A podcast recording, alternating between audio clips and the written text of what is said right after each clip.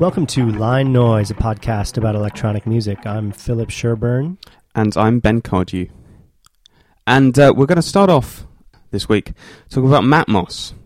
You uh, spoke to Matmos about their new album, uh, Ultimate Care 2, um, which, even I think by Matmos standards, is not uh, your standard electronic music album. Um, tell us about it. What is it? What's the album? Well, uh, Ultimate Care Two is um, it's it's an album made entirely using the sounds of a washing machine, and specifically one washing machine, their, their own kind of home studio washing machine. There, uh, I think it's a Whirlpool Ultimate Care Two.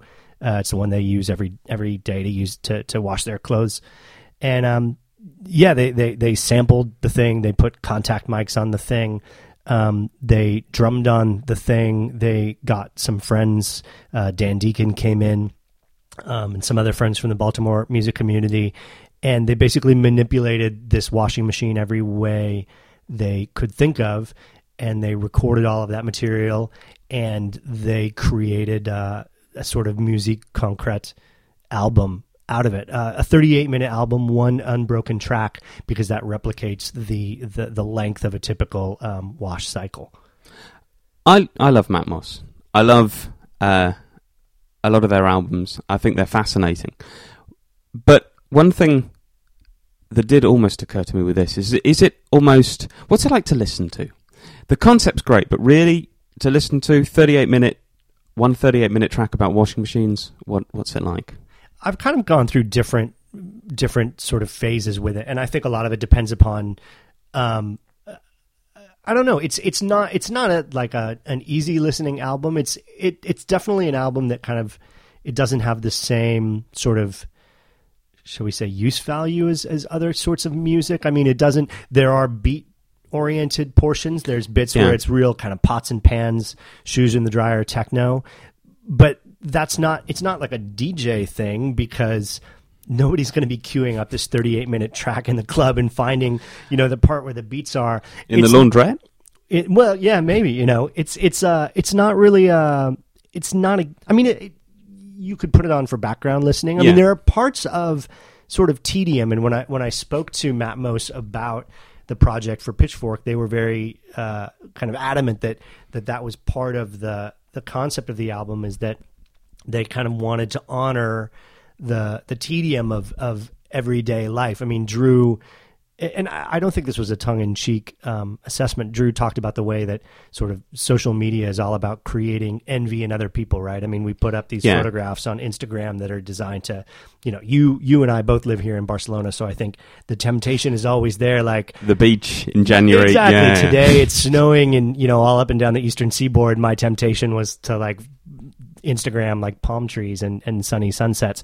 So this album kind of goes against that because there's this one four minute stretch where it's literally nothing but the sound of the machine filling with water and sloshing around. And they wanted to keep that in there because they, you know, it's sort of like this is what real life is like. They talked about um, the filmmaker Chantal Akerman and a film that they had seen of hers. I don't remember the title of it, but she had all of these. It was it's a feminist film. It's a lot about women's work, and there were long segments of like a woman makes coffee and she grinds the beans and she fills the coffee pot and she does all this stuff in real time and it takes like five minutes. She boils the water and you're sitting there watching it and it's almost painfully long to watch. And then at the end, the milk is spoiled and she has to do it all over again. And so they they, they were really inspired by that, they said.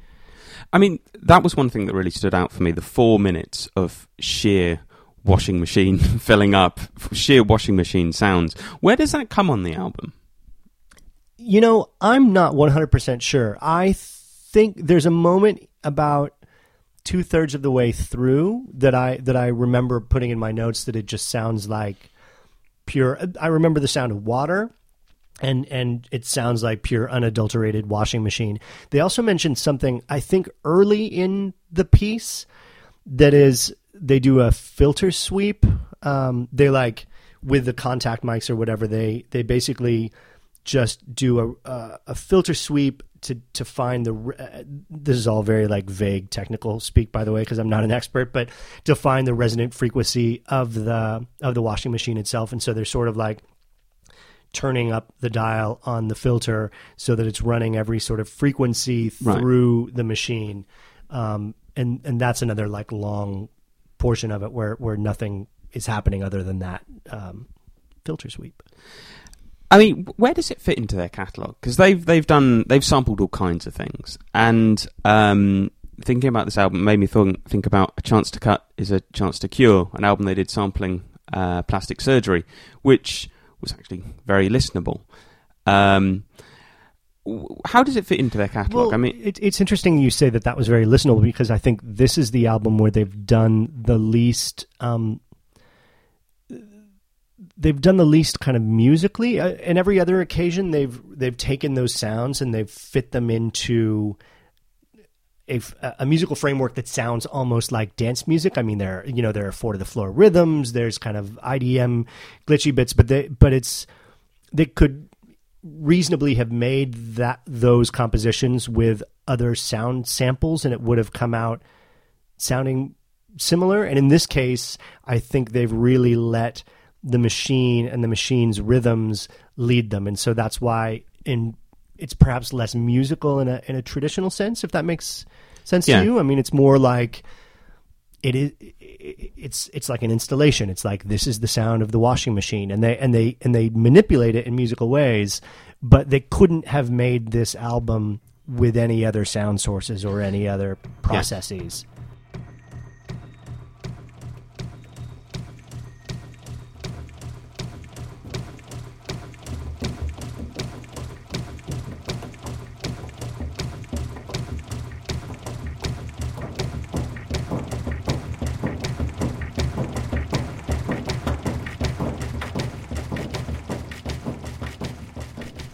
I was going to ask why a washing machine, um, and one reason I was thinking about that is this sounds to me a lot like the kind of thing Matthew Herbert does, where he makes albums or out of a particular sound or tracks out of a particular sound. And with him, there's often a political viewpoint behind it. Um, so, so why a washing machine? I mean, I I asked them about that when I when I interviewed them, and and my sense was that it was kind of um, kind of a lark that they had just kind of gone with. You know, I mean, Drew try Drew did have some things to say about. I mean, they both kind of gestured obliquely to like the water crisis and the energy crisis, and and you know that washing machines are inefficient, um, you know, apparatuses. They talked about women's work um, and kind of like how electrical appliances were invented as time-saving devices, uh, which would seem to be a you know a, a positive thing, a liberating thing for women. But then, what are the downsides of that? But ultimately, I didn't. I don't know. They threw those things out there, but I didn't feel like they were particularly attached to any political critique in a way that Matthew Herbert might have been. I think they were really just sort of intrigued um, and kind of seduced by the sounds of the washing machine and the specificity of it. I mean, Martin told me that the idea came to him just doing the laundry. He described himself as the as the house husband of the couple. He does the laundry. He stands at the machine. He kind of drums his finger on the his fingers on the thing. Yeah. He sort of hums along and and he just got really fascinated by the possibility of doing that. I, to me, it almost sounded like a dare. You know, like Drew said that the the first time that Martin mentioned doing an album with the washing machine, Drew thought it was a joke, and then he Yeah. brought it up again, and he's like, "Oh, you're not joking after all." Because this is one thing I think I've never met Matmos, but that I get from interviews with them, from their recorded work, that they're funny, aren't they? They have a, they have a real sense of humor. Oh, they're totally funny. I mean, they're they're they're hilarious. I, I was just rereading a piece that I wrote about them when they played um, Sonar in, in 2014, and they really came across as um, as as comedians as much as anything. Actually, when I interviewed them recently, Martin said that people say to them, "They're like, you're," but that's just a novelty act, and he said absolutely. Yes we are a novelty act. He he would like to be seen as in the tradition of Perrey and Kingsley. I mean they're they're very very funny people and that's especially true of their live sets. I mean they're they're cracking jokes. It's their their their process sounds really arcane or kind of like beard strokey or, or egg headed, but it's actually really hilarious and done in the spirit of, of fun as much as anything. You mentioned their live set. Um, I think one of my favorite things from the interview you did with them was the idea that they want to take the washing machine on tour. Yeah, that would be. I mean, it would be an. I, I read that in an early piece uh, piece about this uh, this project with them, and and when I interviewed them, it sounded like it wasn't going to happen for which for the for the very like practical consideration that you can't really take a machine on stage with a lot of other electrical gear, fill it with water. I mean, the, the liability is just insane.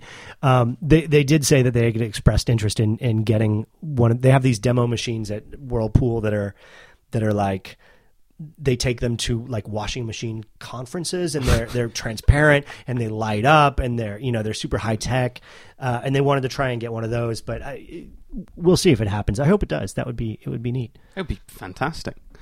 Um and they talked also about trying to get sponsorship. They asked for twenty thousand dollars didn't they to to take it on the road? Yeah I don't know if that was the exact figure or if they were just sort of you know paraphrasing their request but yeah they they apparently did approach Whirlpool uh, and and I guess they were they were told like, yeah, that's that's that's that's funny. No, no, we're not going to give you that money.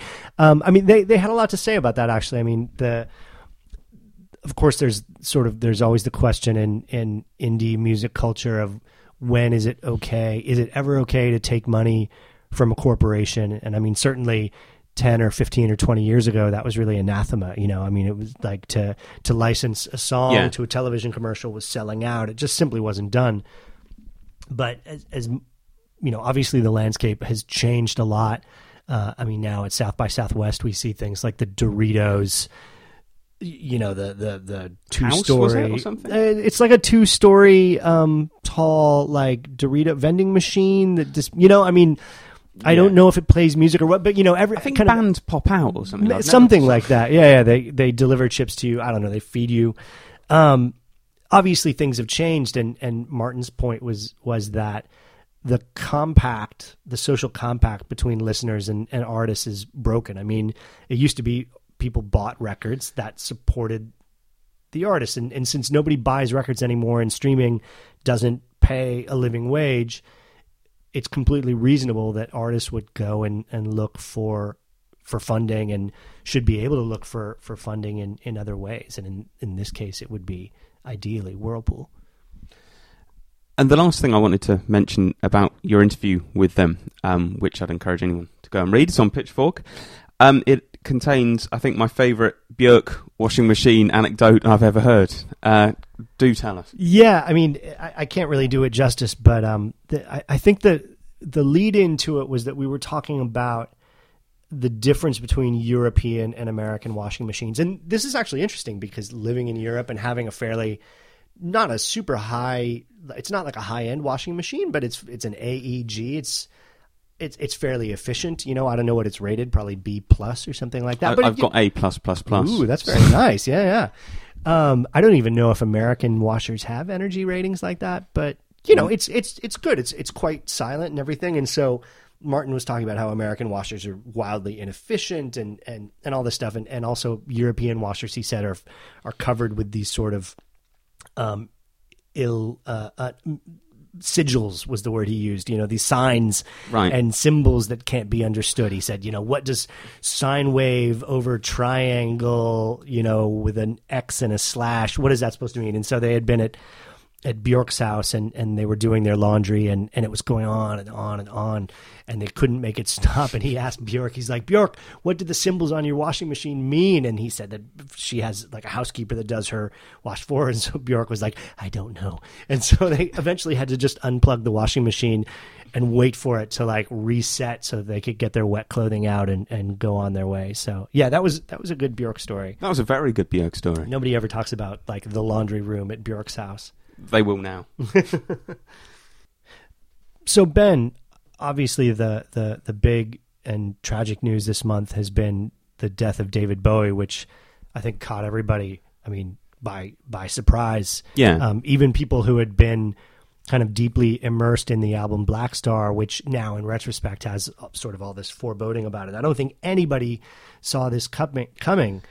Um, you wrote about you wrote in a piece on Medium about um, Bowie and electronic music, and that wasn't a relationship I really thought about necessarily, but you ended up having some some really interesting thoughts there. I mean, you traced kind of a lineage that beginning with obviously his his his Berlin trilogy and the influence of krautrock, but also you kind of traced out the ways that he kept evolving along with electronic music over the years. Um, tell me more about that piece. Well, what happened was I wasn't going to write anything about Bowie because um, there was a lot written about it. There's a lot of really good pieces written about it, and I didn't think at the time I had really anything to add. Um, but what spurred me was there was uh, a piece uh, on Mixmag.com, best remixes of Bowie, and they had a top nine. And I suddenly thought, well, why have you got a top nine? No one does a top nine, you know. And I looked through the remixes, and some of them were okay, but some of them just really weren't all that. And it's it got me thinking. So, David Bowie is obviously really important in the history of electronic music. Um, his uh, Berlin trilogy of albums uh, introduced uh, incredible synth sounds. They helped to take on the sound of the, the, people like Kraftwerk were doing at the time. You know, and he's one of the biggest pop stars in the world at this point.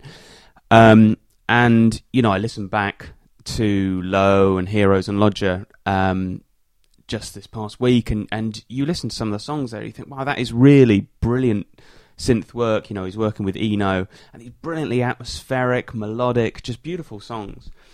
Um, but I started to think, and, and, also he had later phases. He had um, Black Tie White Noise in 1993 was influenced by house music. Which... Yeah, I didn't know anything about that. I had no no idea that he was even listening to house at that time. No, I was quite surprised as well. I mean, I remember hearing it at the time, and it sort of had a bit of a house shuffle to it. But when I actually went back and looked at it, he said explicitly in an interview um, that uh, he and Nile, uh, Nile Roger were Nile Rodgers, sorry, were uh, influenced by the house sound, and they wanted to basically make a house music influenced album. Um, and then in 1997, he released Earthling, which obviously drum and bass influenced.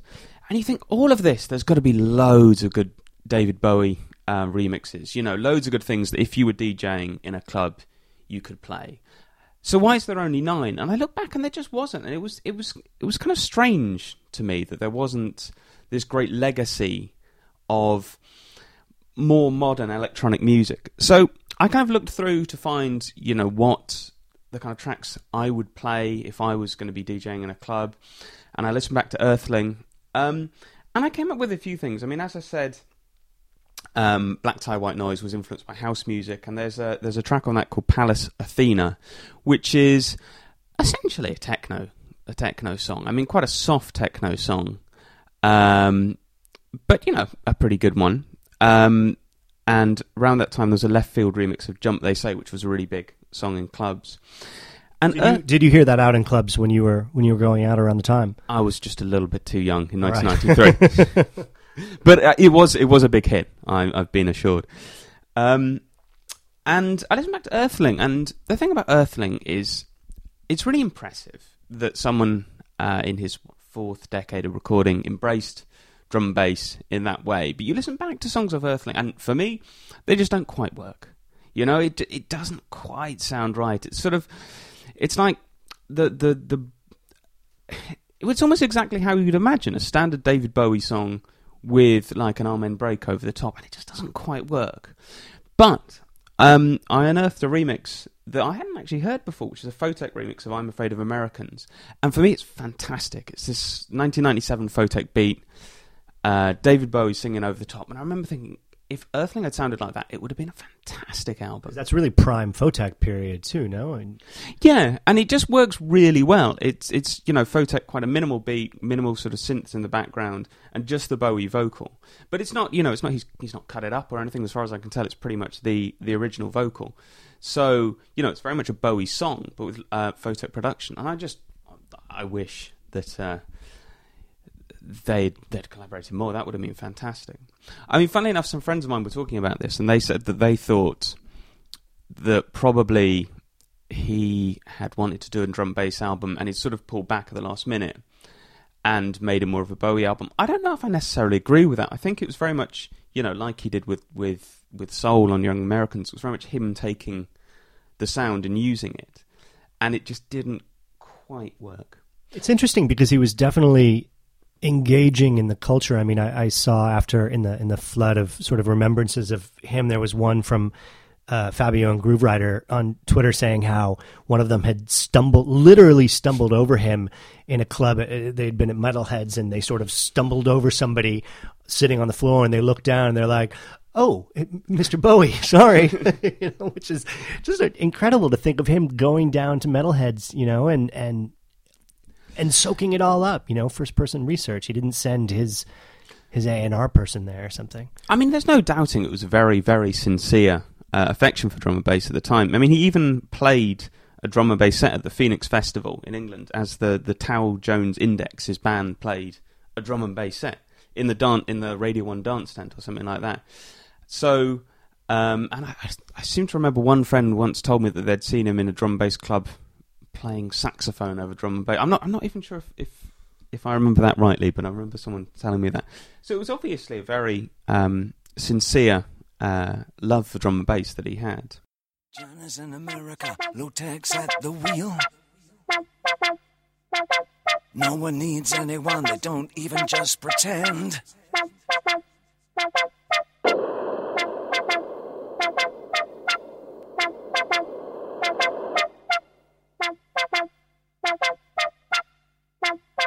I'm afraid of Americans.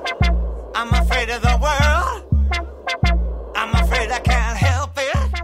It's funny. I, li- I listened back to "I'm Afraid of Americans" the other day. I was watching the video, and I, would really I'd forgotten all about the existence of that song. At the time, I really didn't I, I didn't like it at all. In retrospect, I mean, it's not my favorite Bowie period, but but the song it, maybe it just it kind of took on its own life. Now it's just it exists. You have to sort of accept it on its own terms, and and it felt like a period snapshot to me. You know, I mean, it had the sort of like glitch breaks meet heavy rock. I mean, it was a very Nine Inch Nails sounding thing. It makes more sense to me in retrospect as as an expression of the late '90s. Funnily enough, I was listening to um, another of his his more electronic tracks, "The Hearts Filthy Lesson," which was 95, 96. And I remember I absolutely loved it at the time. And that had that a very sort of industrialish sound. And I listened back to it, and actually, I didn't think it had aged all that well. I was just, I, remember thinking, oh, I really want to like this now, but not, that's just not quite done it for me, you know? Was it at the time, was that sort of before you had ventured sort of head first into electronic, pure electronic music? No, it was, it was probably at the time when I was listening to roughly halfway between rock, halfway in between electronic music. I wasn't particularly into, say, industrial music at the time, which is maybe more um, what it references. But I just thought that track was was outstanding. It's interesting because you you started off by saying you know how closely tied Bowie has been to electronic music, and it's funny because on on the one hand, I mean that's objectively true, and yet there, there's there, he, he's sort of a special sort of case because I, I don't think of him and electronic music as let's say electronic music is often sort of a cloistered realm, right? It's sort of apart from everything else, and obviously it bleeds into pop music and and hip hop and and indie and, and post rock and whatever. But electronic music is is sort of a it's a walled garden, and I think Bowie whenever he engaged with electronic music, it was never to be a part of that walled garden. It was always to bring electronic techniques and elements into the realm of rock or pop or whatever you want to call sort of the greater thing that he was doing, not greater in the sense of better, but in the sense of sort of more expansive, more all encompassing. I think, you know, you think of even the Berlin trilogy where he had the sort of synthy tracks walled off on the B sides, but at the same time they were still within the context of rock music. You know, it, and, and later on, you know, the same idea. It's like, okay, I'm going to use these breakbeat rhythms, but I'm still making a rock record. He never went off and made, you know, a purist drum and bass record. Yeah, I, I think in a way that was his genius, wasn't it? That it that it that it worked so well. And I, I was actually thinking um, what the response would have been. I was, I was sort of putting myself back in history and, and thinking, imagine if I was, um, you know, a big fan of American soul music back in the mid 70s. What would I have thought of Young Americans? Would I have really enjoyed it? Or would I have thought, well, this is sort of taking our sound. I like to think I'd have really enjoyed it, but it, it's it's an interesting thought because it was you know very much the Bowie take on on on existing sound that was very healthy that um, had a lot of people doing very well. I mean, you could argue that it didn't need him to come along at all. Well, that seems to be sort of the premise behind him calling it was it plastic soul? Was that the term he Yeah. used? And and a lot of people. I mean, I, Greg Tate had a really great piece. I, I can't remember where he wrote it, but uh, sort of a remembrance of Bowie, and and he argued for Bowie sort of having Bowie being a friend of the black community and of black Yeah. musicians, and essentially that he didn't try he his his homage or his borrowings were always in the spirit of good faith and he always turned it into his own thing to the extent that it never felt like copying or appropriation. You know he came in he he he sort of ingested soul music and then he created his own his own version of it that was just different enough that you couldn't say oh he's just copying these these soul and R&B bands. You know he he made it his own and I guess the same to me seems to be true of of of his engagement with electronic music And I think that was very interesting on his very last album, Blackstar, which uh, was apparently influenced by Boards of Canada. Um, I was not aware of that I, apparently it is. I'm not sure where that came from because obviously he wasn't giving it any interviews. I'm not quite sure, um, but it's sort of one of those facts, so-called facts that's out there that it was in, that it was influenced by Boards of Canada, and um, I think maybe you hear that on the last song. Um, I can't give uh, everything away, and it's got these really beautifully pro- programmed drum machines that are kind of a little bit quite jazzy, you know, not not sort of uh, solid four four, you know, four four kick and hi hat, and also some lovely synth uh, at the end. And it doesn't really sound like Boards Canada, but I could you could sort of see the influence there, and uh, it's a fantastic piece of music. Um, and you know, the last track on his last album, you know, even. Uh, in 2015, he was still absorbing new influences, and he was still doing them in his own way. But I, I wanted to ask you because we um, we were talking about what you would play if you were DJing in a club, and you wanted to play something by Bowie, and you were DJing in a club this past week, and you played uh, the Aphex Twin remix of Philip Glass's Heroes, featuring David Bowie. featuring David Bowie exactly um, why that, and how did it go down? Well, it was a closing. I mean, I, I wanted to play that as my closing track. It, I actually didn't remember that song. It was on Aphex Twin's 26 remixes for Cash, which I don't know if I just missed entirely when it came out. I, I don't really have any recollection of that.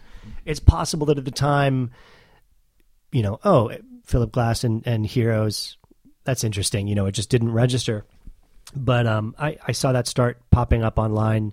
Several people mentioned that online. Yeah, Um, and uh, and it just seemed like the perfect closing track. I mean, it's a little intense. Uh, it, it was a bar gig that I was playing at Switch Bar here in Barcelona. So, uh, you know, by the end, Bowie's really wailing. You know, I don't know where Aphex Twin got the the the acapella, you know, the the vocal stems from that session, but that's the one right where I think is it Tony Visconti that worked with him, and they set Yeah. up the the three gated microphones. Have you read about this? yes, yeah. So there's one in close proximity, one in the middle, middle, and one at the end of the room. And by the end, he's sort of bellowing in order for the third mic to pick up his voice, and that really comes through in the Aphex Twin mix. I mean, it's really, it's kind of harrowing. I mean, it's a great, great track, and I, um, I mean, I've got 26 mixes for Cash, and I, I think it was really overlooked at the time. I mean, I, I was looking back at the history, and it came out apparently uh, in 1999 um, on a sort of bonus CD uh, with the Philip Glass uh, version of Heroes. Um, so you can understand that that wouldn't have been that well known, but 26 mixes for Cash is quite well known. Um, and I think actually it's only you know since Bowie's death that people have, started to reevaluate it and, and just realise what a fantastic piece of music it is. I suppose people just took it for granted a little bit. You know, it's like, oh, Aphex Twin's screwing around.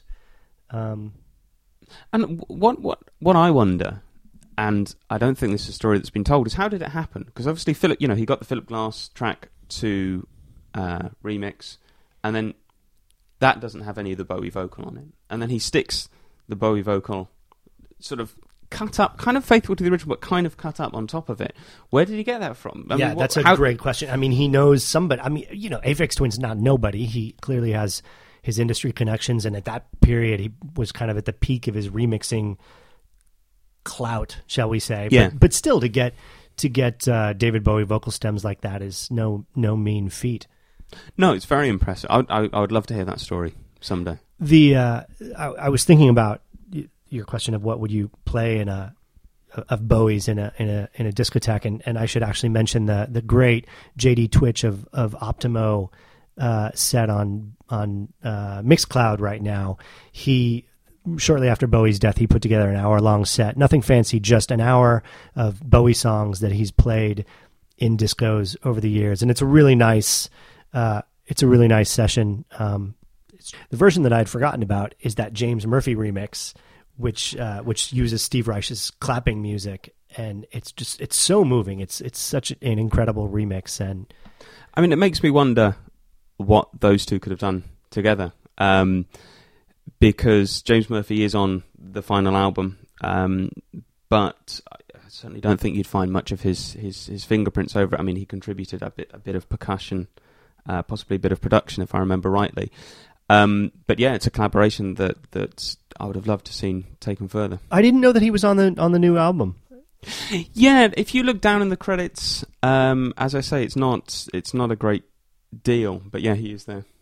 I, I was listening back to his remix, and I was just thinking, like, what that f- for somebody like James Murphy, for whom David Bowie is obviously such a towering figure. I mean, I was listening to David Bowie's song DJ, and I was thinking, like, that's LCD Soundsystem in a nutshell. Yeah. I mean, they wouldn't exist without that song, right? I mean, right down to the sort of the the arch no you know i am the dj i am what i play that kind of sardonic perspective of of taste and sort of hipsterism. I mean that's that's losing my edge you know what i mean? That's Yeah. it's all right there. And i was thinking about how for james murphy just to have remixed david bowie must be like one of the greatest honors that you can have.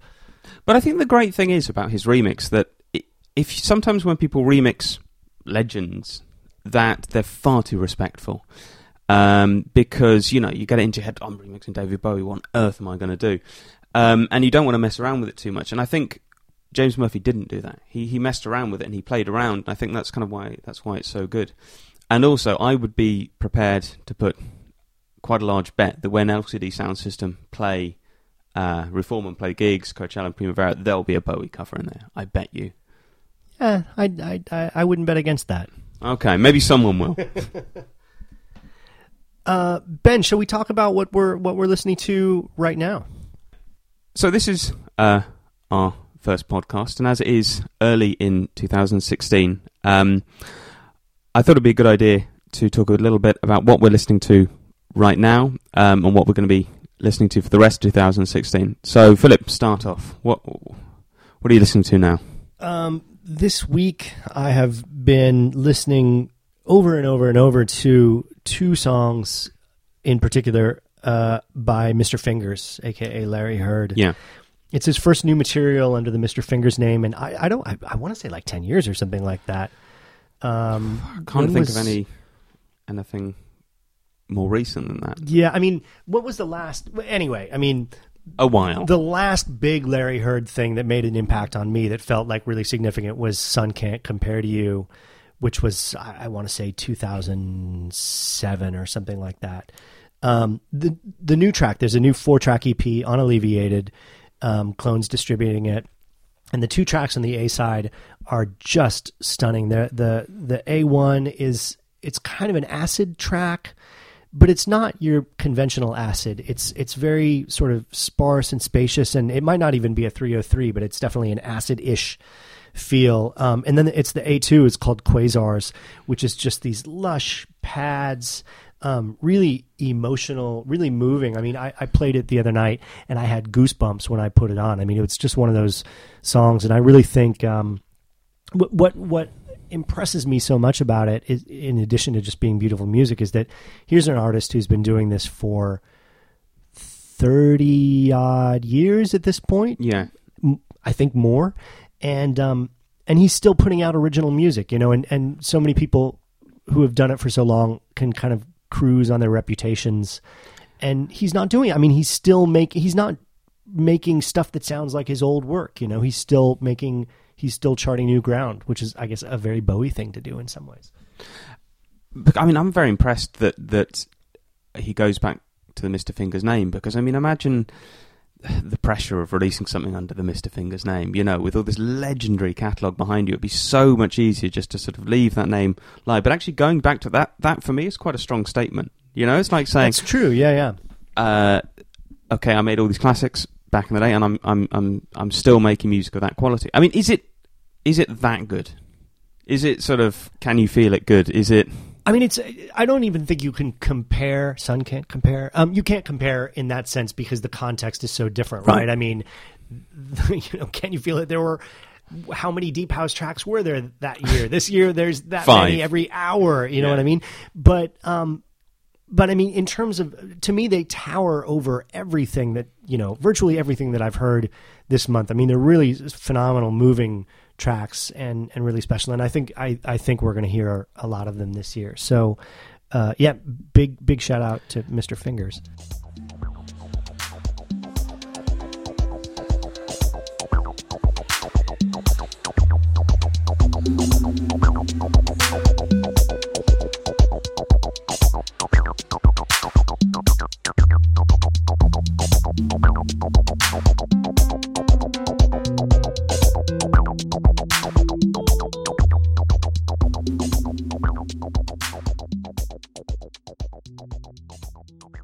And how was it when you played it? Did it get a good reaction? It did, yeah. I mean, um, it was just uh, it's a little bar here in here in the Gracia neighborhood, so it's not like you know there were heaving dance floors or anything like that.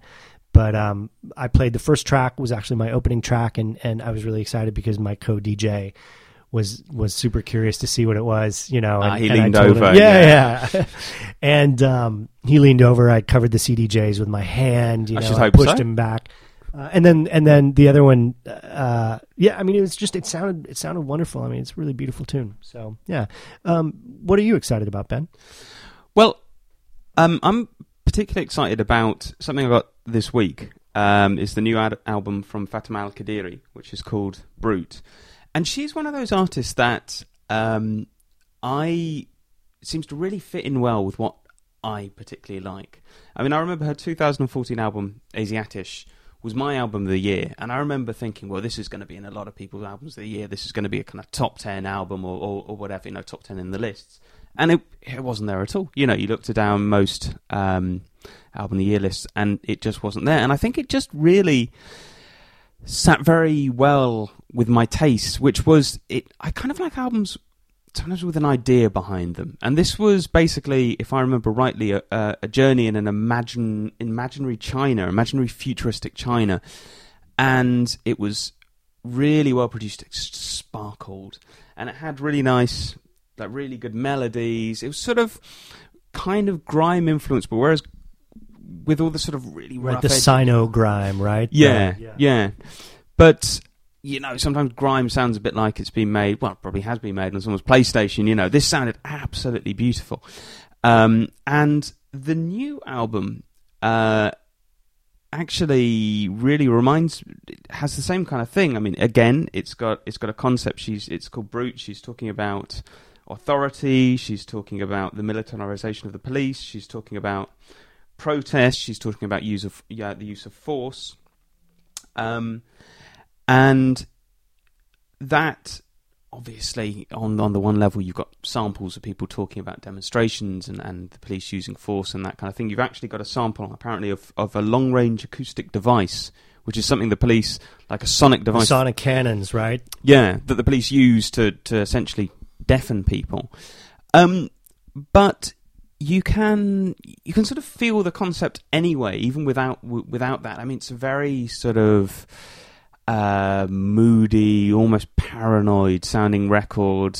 Um, it feels a little on edge. Um, it feels sort of violent in a way. Um, and again, it's got this sort of fantastic melodies. It sounds fantastic. That kind of grime influence as well, but not overtly grime. And actually, funnily enough, both of her records um, remind me a little bit of Kraftwerk's Tour de France soundtracks, in the, which was an album I absolutely loved. I know it's not the most loved of the Kraftwerk catalog, but I, I really, really loved because they just sound beautiful and they've got these melodies and they just sort of glide off the record out of the speakers and you think oh that's such a fantastic sound sounding kind of record and really elegant you know she, she's kind of talking about horrible things but in a really really elegant way and i just I just found myself, it's not a long record, it's maybe sort of 35 minutes, 40 minutes. I just found myself listening to it and again and again and again, sort of really enjoying it.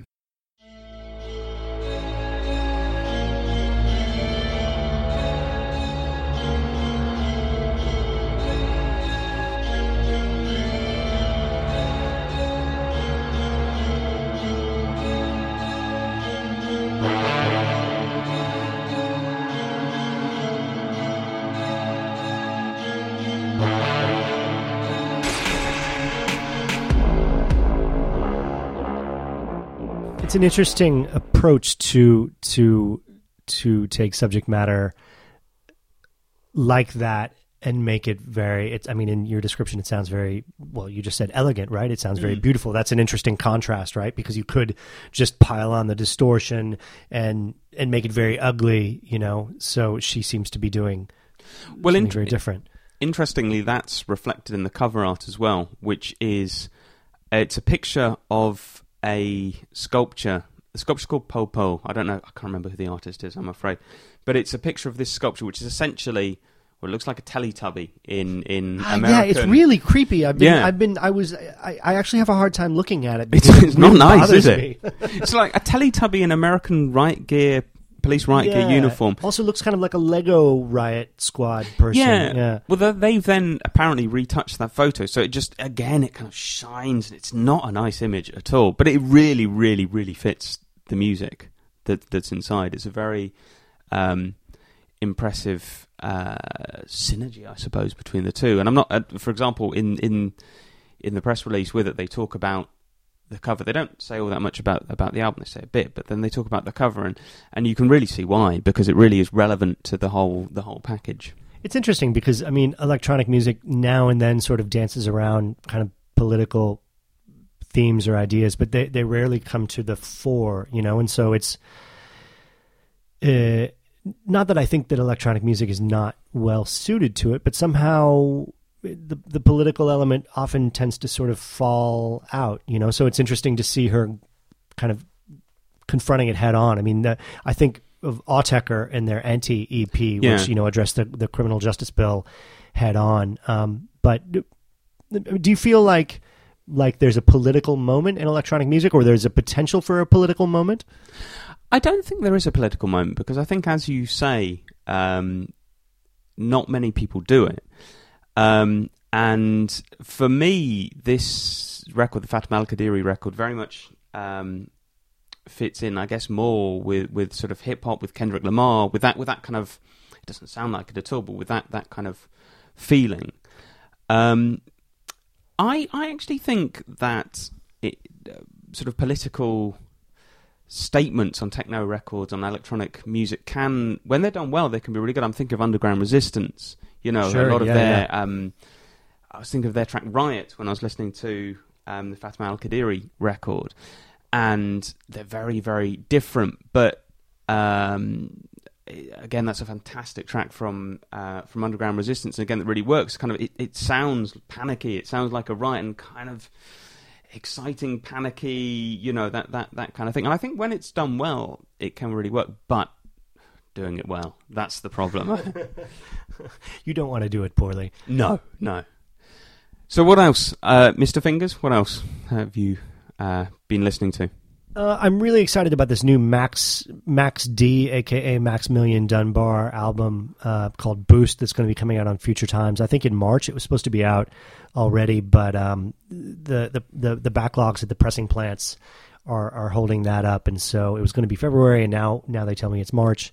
Um, but it, I don't know if you're following the Future Times crew at all out of Washington D.C.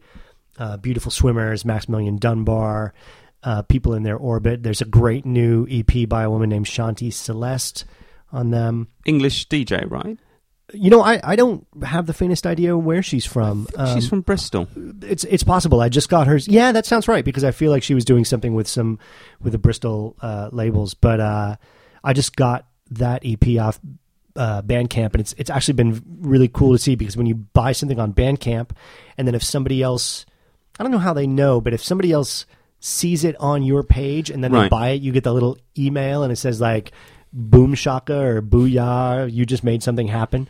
And ever since i bought that the shanti celeste ep like my email has been filling up with like people buying that off of my recommendations. So my pa- totally passive recommendation. So here's an active recommendation buy the shanti celeste ep um, but anyway yeah the, the max d record's really interesting. It's he has a style unlike anybody else. I mean it's I, I couldn't really tell you what he's been listening to or what kind of gear he's using. There's a very, I mean, it's it sounds like it's been made with machines, but it's not the usual machines.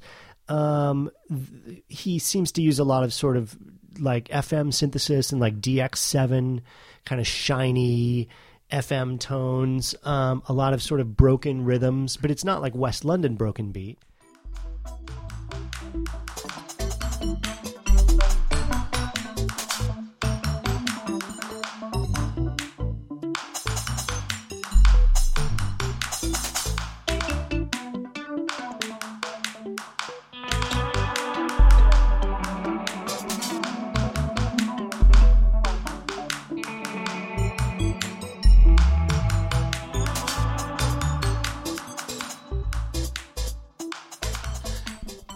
I was, I must confess, a little put off uh, him by the the tag that's going around. Well, that was going around. I don't know if anyone used it outsider house. Do people still talk about that? Yeah, I mean, a I would definitely not pin that on uh, on on Max D because like he'd be the last person to sort of embrace a tag like that.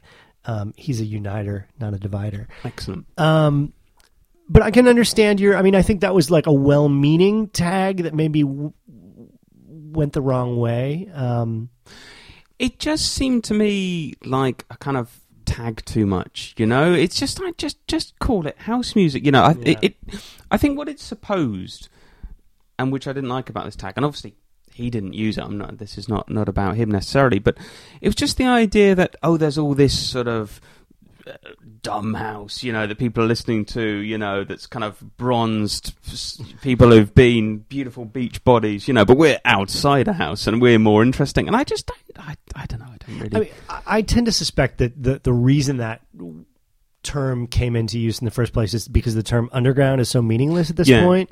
You can't really say underground because somebody like I mean, I think Richie Hawtin still claims to be underground, right? And Yeah. it's like so so you know, that doesn't work. But but the problem with Outsider House is these artists are still who I think, you know, I think it was called outsider because many of them come from outside of dance. You know, maybe they were in noise bands before, or they were in punk bands before, Yeah. and then they started making. And there are artists like that. I mean, Container did not grow up going to discos and dancing to Masters at Work. You know, he Yeah. comes from the noise scene in Providence, and so he is technically on the outside of these things, but. If you look at a lot of the artists on Lies or, or labels like that, I mean, they're still getting booked at the same clubs yeah. as insider house D. It's a silly term. We can agree on that, but I wouldn't hold that against Max D. No, no, no. I think I was just getting off my chest. No, no, but he's doing he's doing really interesting stuff. Um, it's it's the kind of music that I can't I, I can't figure it out. You know, it's like as much as I listen to it, it's it's kind of a code that I haven't cracked yet, and and that's always interesting to me. It's rhythmic. It's um the the timbre the timbral variety is super interesting. There are melodies. There's a spirit of play, um, but it keeps me kind of scratching my head and going back for more. Yeah. And you were saying um, there's a Surgeon track as well you've been listening to. Yeah, there's a whole new Surgeon album actually um, called "From Farthest Known Objects," and um, Surgeon's somebody that I've been I've been interested in for I mean since since I sort of started discovering techno in The like, days. yeah, in like '97, I, I I bought some of his records on on the Ideal label or Ideal, whatever.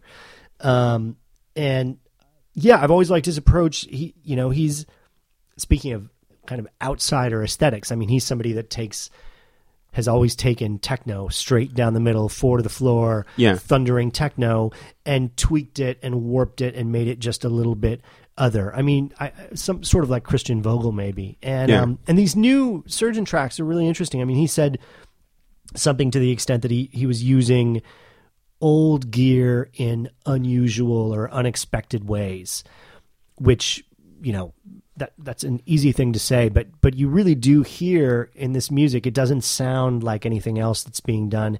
It sounds to me like there's just one or two or three machines. Um, the rhythms are very kind of lumpy and warped and unusual. The song, the the sounds he's using, he's not using your typical big fat 909 or 808 kick drums. They're these very spongy, crumbly kick drums. Um, it's uh, yeah, it's a, it's it's an interesting record, and I'm I'm quite into it.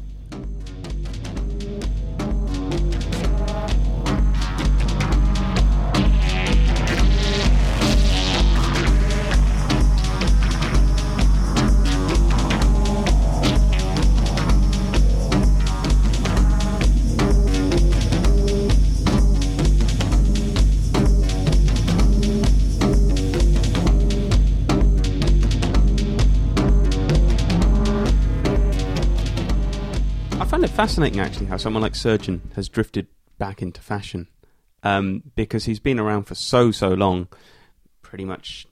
I'm not going to say doing the same thing, but you know he he's pretty much stuck to techno to to very good techno, and um, you know for for a long time uh, he was of interest to people doing techno, and now he seems to be seen as as a real sort of dawn of, of, of UK techno, of kind of making interesting techno. You get a lot of the UK based people referencing him. Sure, and like the British Murder Boys stuff that Yeah. he was doing as well, you know, which seems to have been a big influence on people like Blawan and the whole kind of brutalist squad. And he also, uh, didn't he open for Lady Gaga?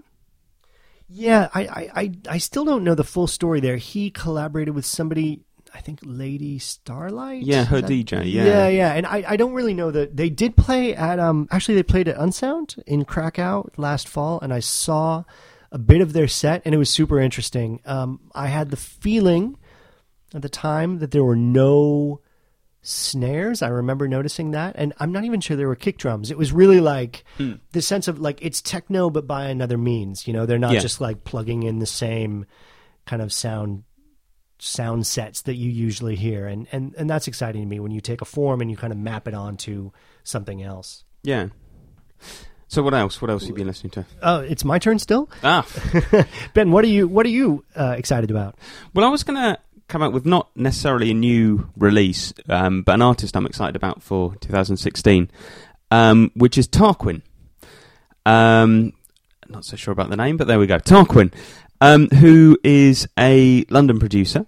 Um, I guess you could say, well, he's very hard to categorise, but I guess you could put him somewhere like grime, UK based, that kind of thing. Um, but he's only officially released one single, um, which was for Gobstopper Records, and that was in summer. Um, and it was called Kid You and Lost My Marbles, and it's fantastic. Just both tracks are absolutely fantastic. Kid You is kind of quite fun, plays around with R and B, cuts things up, you know, uh, really great rhythm. And Lost My Marbles is is well, the the clue is in the title. It just sounds pretty insane, um, sort of borderline scary, but a, a never kind of losing sight of the dance floor. You could you could you could dance to it in a sort of enlightened disco, I think. But basically, he so he's got one official release. Um, there's also um, a sort of free download release uh, via Unknown to the Unknown, which is called Bananas. Um, but probably the best way to actually hear what he's done, he did uh, a mix. It's about 35 minutes for uh, a Czech radio uh, station called Radio Wave, and they've got a show called Turban. And this mix is 100% his own productions, and he rattles through about 30 of them, and it's just it's just brilliant. I think it just for me it hits that real sweet spot between very strange but still danceable. You know, you could still pretty much dance dance to this, um, even though there's sort of weird noises, weird the timing's weird, and he's he's not only that, but he's cramming all these tracks in. You know, so like every minute there's a new track. It's, it's just quite incredible. He reminds me in a funny way, um, almost of someone like Pépé Bradock. Not in sound at all, but just in the way that you could dance. You could answer both of them, but there's something a bit weird about It's kind them. of wrongness, kind of off yeah, feeling. Yeah, yeah, yeah. which again is something I really, really like. Um, and again with Tarquin, he's sort of got his associations with this Gobstopper Records and Mr. Mitch, and I think he uh, he plays with the Boxed people, DJs with them. Uh, he's been on Rinse FM, and Plastician is a big fan. Um, and you can kind of see all of that, but at the same time, he doesn't really sound like any of them. You know, he's very much got his own thing, and um, so I would thoroughly recommend him. All right, that sounds good.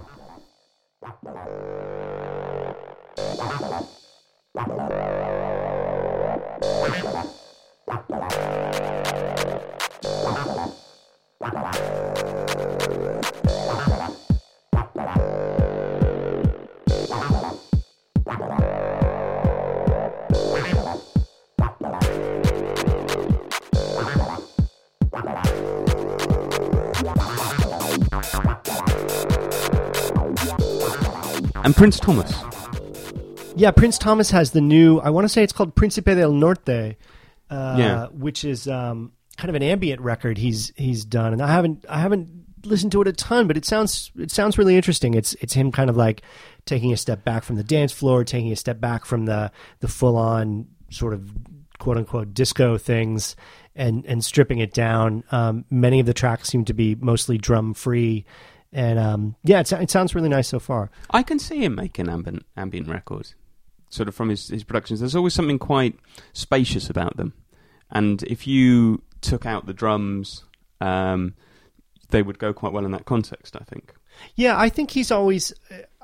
I mean, I've always thought that the whole sort of new disco tag wasn't entirely. I, I've always thought it was a little bit limit limiting for all of those guys, for Lindstrom, for Todd Terje, and, and all the Norwegians, um, and especially for Prince Thomas. I mean, the, his his triple CD mix CD last year, uh, the name of which I'm I'm spacing on, but um, the one the the one in the can, the uh, The triple mix CD Goulash, that's covered. Paradise Right. Goulash.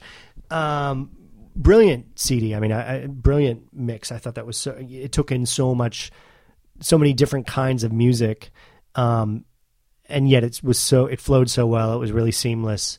Um, and you, I mean, you just couldn't. You couldn't call it disco. You couldn't just put that tag on Yeah. it, you know. And I think so. Like you say, it makes perfect sense to see him kind of stepping back and trying a, a sort of purely ambient record, and it works really well. Okay, and when would you listen to it? Uh, Sunday morning, drinking coffee, uh, making dinner, the, the usual times I listen to music. Perfect.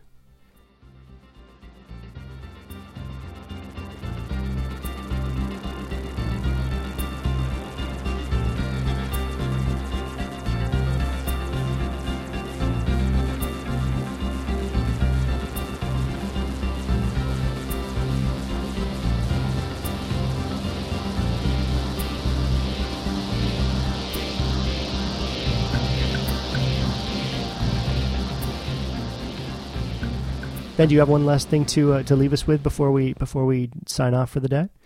Um, I've got no more music, um, but I would uh, encourage anyone uh, to go to our SoundCloud, which is soundcloud.com hyphen, uh, sorry, soundcloud.com forward slash line hyphen noise hyphen podcast. Sorry, I couldn't get a better uh, address than that. Um, on Twitter, it's at line noise pod. Uh, or you can find us at Ben Cardew, at Philip Sherburne. And if you want to send us an email, and why not, uh, line noise podcast at gmail.com. Sounds like you got the bases covered. Ben, this has been fun. Absolutely. Thank you, and uh, thanks to all of you for listening. We'll see you next time.